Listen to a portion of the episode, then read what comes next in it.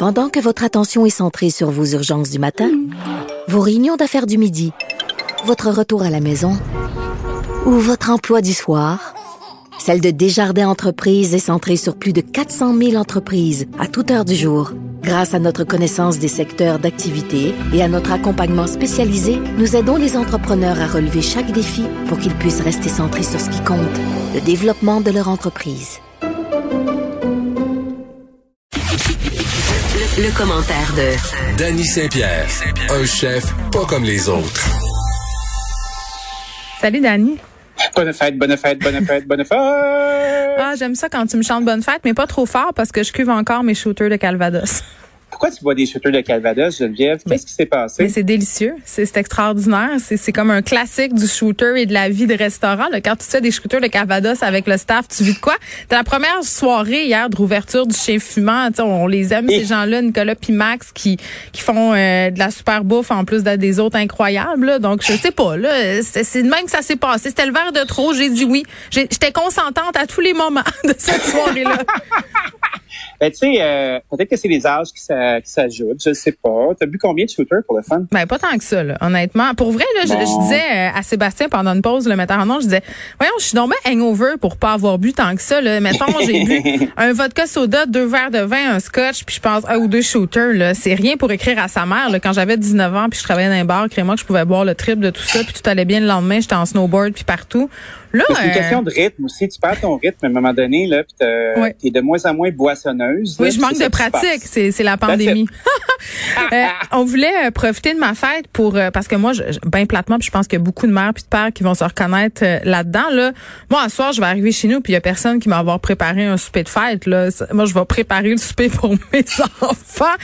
Mais mais mettons, je rêve d'un repas de fête digne de ce nom. Là, c'est de ça qu'on avait envie de parler aujourd'hui.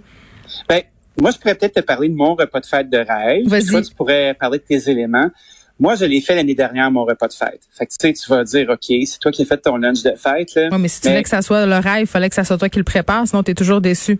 J'ai fait un brisket de smoke meat en entier. J'ai été chez Schwartz. J'ai acheté la poitrine au complet. Je l'ai fait steamer sous vide pendant six heures de temps. J'avais des pains j'avais tout ce qu'il fallait. J'avais du coco cerise, j'avais du la belle syrah pour mes amis qui boivent. Euh, j'avais des frites maison que j'avais fait. Puis là, je faisais des poutines au smoke meat avec ce, qui traînait à côté. Je coupais des petits sandwichs. Des fois, on m'en coupait un pour être fin. Puis c'était, j'avais des pickles parfaits, la salade de choux. C'était exceptionnel. Puis sais-tu qu'est-ce qu'on voit dans ce beau petit projet-là? C'est le fait que c'était pas Oh, est-ce qu'on vient de perdre Danny? J'aurais aimé ça, savoir qu'est-ce qui était exceptionnel euh, dans son souper de fête. On va essayer de le rappeler. Pendant ce temps-là, je vous parle. Euh, moi, je pense que j'ai eu droit à mon, repas de fête de rêve l'année passée. Mon chum étant un grand excessif devant l'éternel. Oui, peut-être que ça peut vous étonner, mais regarde pas trop à dépenses quand vient le temps de penser à ma fête. L'année passée, il organisait un party de homard. Ça avait juste aucun sens. Pour vrai, là, c'était chez lui. Et comme les restaurateurs, puis je pense que je l'avais évoqué avec Danny, ça fait quelques jours, euh, déjà comme les restaurateurs n'achetaient pas de homard, on a eu accès à des bêtes nous, moldus, grand public, n'avons pas accès en temps normal. On parle de bêtes ici, là, la gang, de 3, 4, 5 livres. Et sans niaiser, là, il fallait se mettre avec un marteau sur la dalle de ciment de la cour pour pouvoir venir à bout de tout ça. C'était ça, c'était des vins nature. Ça a été une soirée incroyable. Mais moi, je, on a-tu retrouvé Danny? Oui, ben, mon Oui, je m'excuse, j'étais en train de, de, parler de mon ma fête d'Omar de l'an passé en attendant qu'on essaie de te rejoindre. Puis je disais, tu sais, c'était super intense, c'était très décadent, mais moi on dirait qu'il se passe une affaire quand j'ai les deux mains dans la bouffe puis que c'est décadent quand vient le temps de manger, j'ai plus faim. Fait que j'en ai ben pas tant mangé du homard de 3 4 livres finalement. C'était plus ben, les restes t'es comme intoxiqué par l'espèce d'odeur à force de préparer ça. c'est comme nos grands-mères, tu sais, les grands-mères, ça faisait de la bouffe pour 10, euh, 20 personnes. Puis quand c'est rendu le temps de souper, euh, ça trempe du pain dans la sauce, puis euh, Et puis dans leur assiette. Exactement. Ben bon, là, repars-moi sur tes smoked meat maison, là. Oh, ben, j'ai fait la, belle poitrine de bœuf fumé. Ouais. Euh, j'ai coupé des sandwichs. On a fait de la poutine au smoke meat. Fait que j'ai fait des belles frites maison. Tu parlais, du, tu parlais du point culminant de la soirée, là. C'était quoi? Lequel euh, je ben, sais dans mon histoire. le point culminant, c'est le point culminant, oui. c'est euh, c'est que c'est pas compliqué. Puis c'est quelque chose qui ah, se fait d'une shot. Puis après ça, c'est réglé. Puis là, tu déblais ta cuisine, tu déblais ta salle à manger, puis la fête peut continuer. Puis tu peux disparaître si ça te tente. c'est trop murgé, là, puis t'as plus le goût, là, tu peux ghoster ton propre party puis aller te cacher, puis euh, te coucher sur sa tente ou juste peindre la ville en rouge, mm. mais la bouffe est finie, elle est faite tout le monde a eu du plaisir, c'est ça qui est important. C'est mon chum qui c'est mon chum qui a ghosté son party de fête de 40 ans parce qu'il a goûté à toutes les drinks du bar. Je sais pas pourquoi il a fait ça. Mauve d'amateur, me direz-vous, mais quand même fait ça. Ben je l'ai retrouvé dans un petit coin à deux heures, complètement viné. Il voulait qu'on rentre. Il était caché là tout ce temps-là. mais moi, moi, je trouve c'est des anecdotes épiques. Puis tu sais, c'est vrai. Je pense que pour un, un, repas de fête qui est vraiment cool, c'est pas nécessairement ce que tu manges. Encore faut-il que ça tente de le manger. Mais moi, moi c'est clair que si tu veux me faire battre puis si tu veux faire de ma fête un cauchemar, mets-moi une table où, où tout le monde est assis puis que dans le fond je parlerai à personne. Ça, ça me gosse au plus haut point et fais-moi une soirée, je vais devoir tourbillonner comme une abeille tout le long parce que c'est compliqué, parce qu'il faut que je fasse du service. Je, je veux pas m'en occuper, je veux pas m'en occuper, je veux parler au monde, c'est ma fête. Ben, je te comprends. Tu sais, euh, je pense aussi qu'une belle fête, là, euh, si c'est pour être à table, plus que huit personnes, ça commence à être intense. Non, c'est trop. capable de parler au bout de table. Ben c'est ça, c'est ça. Puis moi, moi j'ai bien ça. Puis comme un peu les fêtes au restaurant, souvent avec des grands groupes, là, finalement, tu parles aux deux trois personnes avec qui t'es assis, puis les, les autres ont l'impression qu'ils sont venus pour rien. Donc c'est pas compliqué là.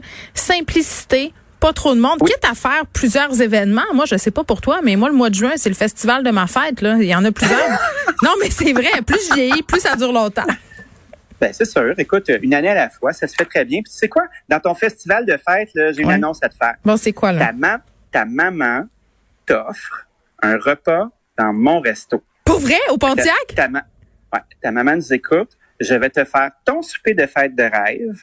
Tu vas me dire qu'est-ce que tu veux manger. Je vais t'asseoir et je vais te le faire. Et c'est ta maman qui te l'offre. Cette même maman qui met de la sauce Esta dans sa tourtière, cette même maman qui nous accompagne, à chacun des spectacles. À cette maman qui ne mange pas ses légumes et ses fruits, mais qui fait croire à ses enfants qu'elle le fait, elle te l'offre. Tu peux la oh, saluer. Je l'aime tellement, ma mère. Elle est trop cool. En plus, euh, ce matin, elle m'a envoyé sa recette de tourtière du lac euh, et de ragoût de boulette pour un projet secret dont je vous reparler. Mais je prends ça en note, puis pour pas ruiner ma maman, je vais pas prendre quelque chose de trop, de trop, comment je pourrais, de trop excentrique. J'ai envie de te dire ça. Ah non, c'est un flat rate, là, c'est réglé. Tu me fais ton rêve. Oh my God. Ah mon Dieu, je sais pas qu'est-ce que je vais faire. J'ai-tu le droit d'apporter un invité? Ben oui, tu as le droit d'avoir une personne aux cheveux longs et frisés, admettons, ou euh, ça peut être un hein? garçon ou une fille. OK. Je vais penser à qui ça pourrait être euh, dans ma vie, une personne avec des cheveux frisés blonds. OK.